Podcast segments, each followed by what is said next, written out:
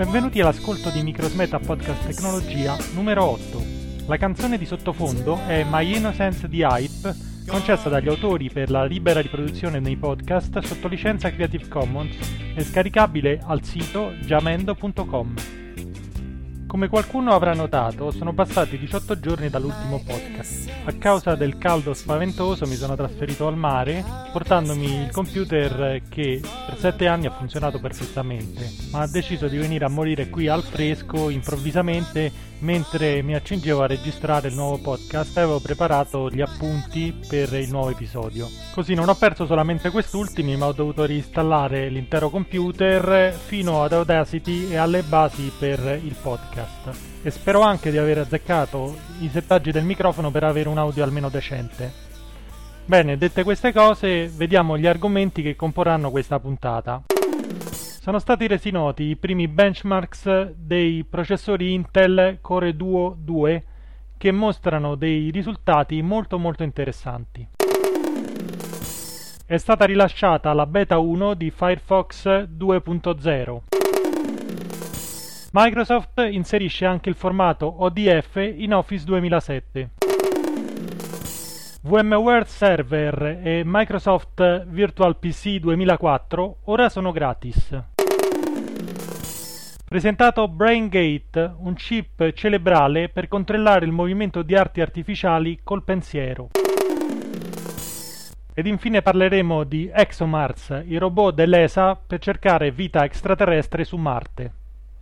Iniziamo quindi dalla prima notizia. Pare che finalmente Intel sia riuscita a produrre una serie di microprocessori all'avanguardia tali da contrastare il mercato emergente di AMD. In effetti i nuovi processori con RAW in tutte le versioni nei benchmark si pongono ai vertici delle classifiche. In quasi tutti i test anche il microprocessore per così dire entry level della nuova serie Core 2 Duo E6006 a 2,4 GHz con 4 MB di cache riesce ad avere delle prestazioni migliori dell'Athlon 64 FX62 che finora era al vertice della categoria. Ed uno dei fattori che sta assumendo sempre più peso nella scelta di un microprocessore è il consumo e questo non solo perché si risparmia sulla bolletta, ma perché un microprocessore che richieda tecniche di dissipazione del calore meno spinte sarà l'elemento chiave di un PC meno rumoroso e quindi collocabile anche in salotto.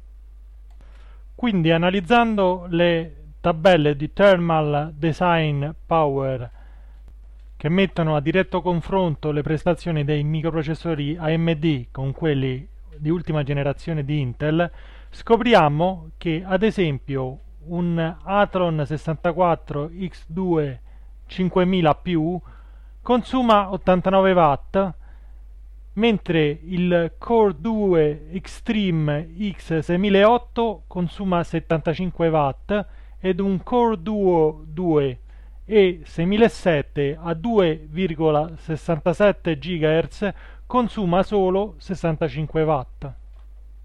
Quindi pur mantenendo delle frequenze di funzionamento molto elevate, per esempio i nuovi Core Duo 2 consumano la metà rispetto al Pentium D 960 a 3,6 GHz che richiedeva addirittura 130 Watt.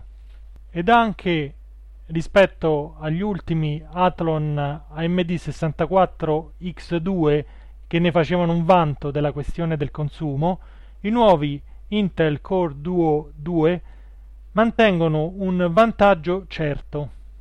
E se infine affrontiamo il discorso dei prezzi che vedeva in vantaggio l'Intel fino ad oggi per compensare il fatto che i microprocessori sul mercato avevano delle prestazioni un po' inferiori rispetto a quelle di AMD, adesso Intel può offrire per la stessa fascia di prezzo microprocessori molto più prestanti della concorrenza. Per fare qualche esempio, in alternativa all'Athlon 64X2 3008 che viene offerto per 1000 pezzi a 169 dollari, Intel propone il Core 2 Duo E6003 a 183 dollari offrendo per soli 20 dollari in più prestazioni veramente molto maggiori.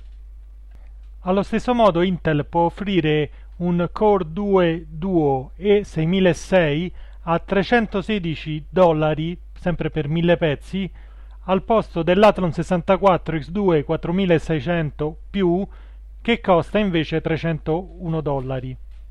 Per farsi un'idea delle differenti prestazioni di questi due microprocessori, basti pensare che il prodotto Intel è circa il 30% più veloce di quello AMD. Per concludere questa breve carrellata, vediamo ora i costi dei due prodotti top di gamma delle due società. Il Core 2 Extreme X6008 che gira a 2,93 GHz e avrà una cache di 4 MB verrà venduto a 999 dollari contro i 1031 dollari dell'Athlon 64 FX62 che gira a 2,8 GHz ed ha una prestazione di Sysmark 2004 di oltre 100 punti di differenza, attestandosi su 368 punti contro i 478 del microprocessore Intel. Vedremo quindi nei prossimi episodi come AMD risponderà a questa ennesima sfida lanciata dal suo eterno concorrente. Vi ricordo che chi vuole approfondire questo argomento troverà tutti i link citati in questo podcast presso il sito aspspider.net slash microsmeta.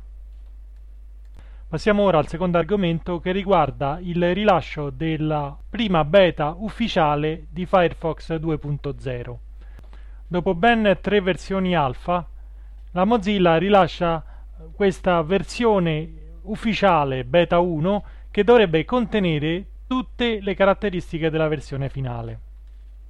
Tra queste si ricordano un sofisticato sistema anti-phishing, il ripristino automatico della sessione del browser nel caso di un crash, che può essere utilizzato anche per riaprire una scheda chiusa in precedenza, un correttore ortografico in linea per i box di testo, una gestione dei feed RSS assai migliorato e la possibilità di cancellare e riordinare i plugin di ricerca, due modalità di gestione delle sessioni HTTP per l'archiviazione tramite cookie dei dati strutturati sul client ed infine un più completo supporto allo standard grafico vettoriale SVG.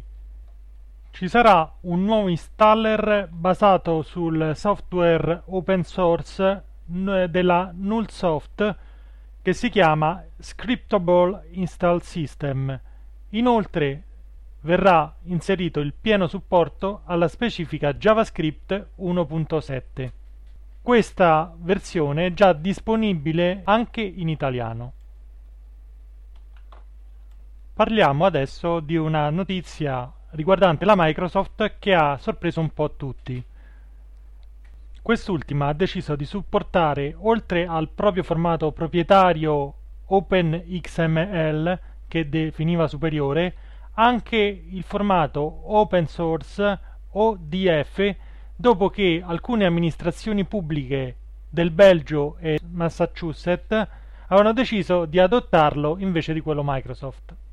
Pur rimanendo l'OpenXML il formato di riferimento, Microsoft ha così inglobato nel suo eh, pacchetto Office anche la tecnologia cui facevano riferimento i principali concorrenti come IBM e OpenOffice.org.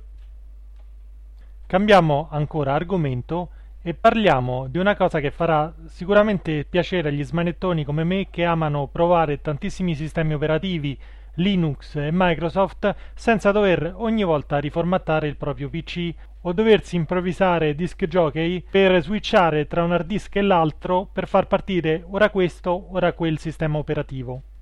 Nella lotta per il predominio sui programmi per la virtualizzazione dei sistemi operativi, sia Microsoft che VMware hanno regalato al pubblico per aumentare la diffusione del prodotto le proprie vecchie versioni rispettivamente di Microsoft Virtual PC 2004 e VMware Server 1.0 Quest'ultimo è un prodotto che eredita le caratteristiche dell'ormai defunto VMware GSX che costava oltre 1000 dollari. In particolare, VMware Server gira solo sulle architetture x86 ma supporta sistemi operativi guest a 64 bit e può interfacciarsi al sistema di gestione delle macchine virtuali VMware Virtual Center. VirtualPC 2004 invece non è un prodotto molto recente e si basa ancora in gran parte sulla tecnologia della sua sviluppatrice originaria, la Connectix. Rispetto a VMware ha una gestione della memoria meno sofisticata, un supporto all'hardware più limitato e una compatibilità inferiore con i sistemi operativi di terze parti che nel wizard di configurazione delle macchine virtuali vengono indicati sotto la voce Altri, fatta eccezione per l'OS 2 di IBM. In realtà il supporto ufficiale a Linux e alle altre piattaforme di terze parti è arrivato solamente con il Virtual Server 2005 Release 2, mentre sarà sicuramente presente nel Virtual Server 2007 cui questa versione fa da volano. E arriviamo adesso ad una notizia veramente importante per i portatori di handicap che grazie ad una nuova tecnologia chiamata BrainGate hanno la speranza di poter riacquistare un giorno la propria indipendenza attraverso una interfaccia cerebrale che permette di controllare con il pensiero il movimento di arti artificiali. Attraverso 100 elettrodi impiantati sulla corteccia cerebrale è possibile registrare il tracciato del pensiero associato alla volontà di un movimento di un paziente paralizzato negli arti che per esempio voglia muovere la freccetta del mouse su uno schermo di un computer. In seguito, ogni volta che il computer legge questo tracciato nel pensiero del paziente, può riconoscerne la volontà di effettuare un certo movimento o azione. Quando saranno sviluppate nuove tecniche sarà possibile, oltre al controllo di una freccetta di un mouse sul monitor, associare agli impulsi cerebrali il movimento di un arto artificiale e quindi la possibilità di manipolare oggetti in maniera indipendente attraverso protesi. Dopo oltre vent'anni di ricerca, il BrainGate entro il 2007 sarà disponibile sul mercato così da consentire ai pazienti paralizzati di recuperare la possibilità di interagire col mondo circostante e con le altre persone. E siamo giunti all'ultima notizia di questo episodio che come di consueto è dedicata alla robotica. È stato presentato ExoMars, il robot dell'ESA che cercherà la vita extraterrestre su Marte. Partirà nel 2011 ed è stato progettato per eseguire rilevamenti biochimici e geologici sulla superficie marziana. È più o meno simile al Mars Rover della NASA, ma è stato progettato e verrà interamente sviluppato dagli scienziati dell'ESA, l'Agenzia Spaziale Europea. Quella di ExoMars sarà una missione esobiologica ovvero sarà pensata per cercare tracce di vita extraterrestre e sarà determinante anche in vista di una futura colonizzazione del pianeta. Il robot ha una intelligenza artificiale che gli consente di muoversi in maniera autonoma e senza bisogno di interventi umani. Inoltre sa rispettare le proprie tabelle di marcia e gli obiettivi imposti dal programma, reagendo agli stimoli esterni che verranno intercettati attraverso dei sensori con i quali sarà in grado di percepire le condizioni ambientali, atmosferiche e fisiche circostanti e adattare i propri movimenti in base al luogo in cui si trova. Nella sua esplorazione egli sarà in grado di realizzare un modello geografico tridimensionale ad altissima definizione con una telecamera che funziona a 360 gradi.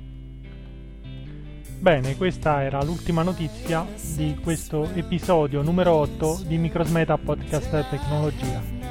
Vi invito ancora a frequentare il blog aperto a tutti Digital World che trovate al sito aspspider.net slash microsmeta e a scrivermi all'indirizzo alemor64-hotmail.com. Commenti, suggerimenti e critiche sono sempre apprezzati. Con questo vi saluto e vi do appuntamento, se vorrete, per il prossimo episodio tra una quindicina di giorni. Ciao a tutti!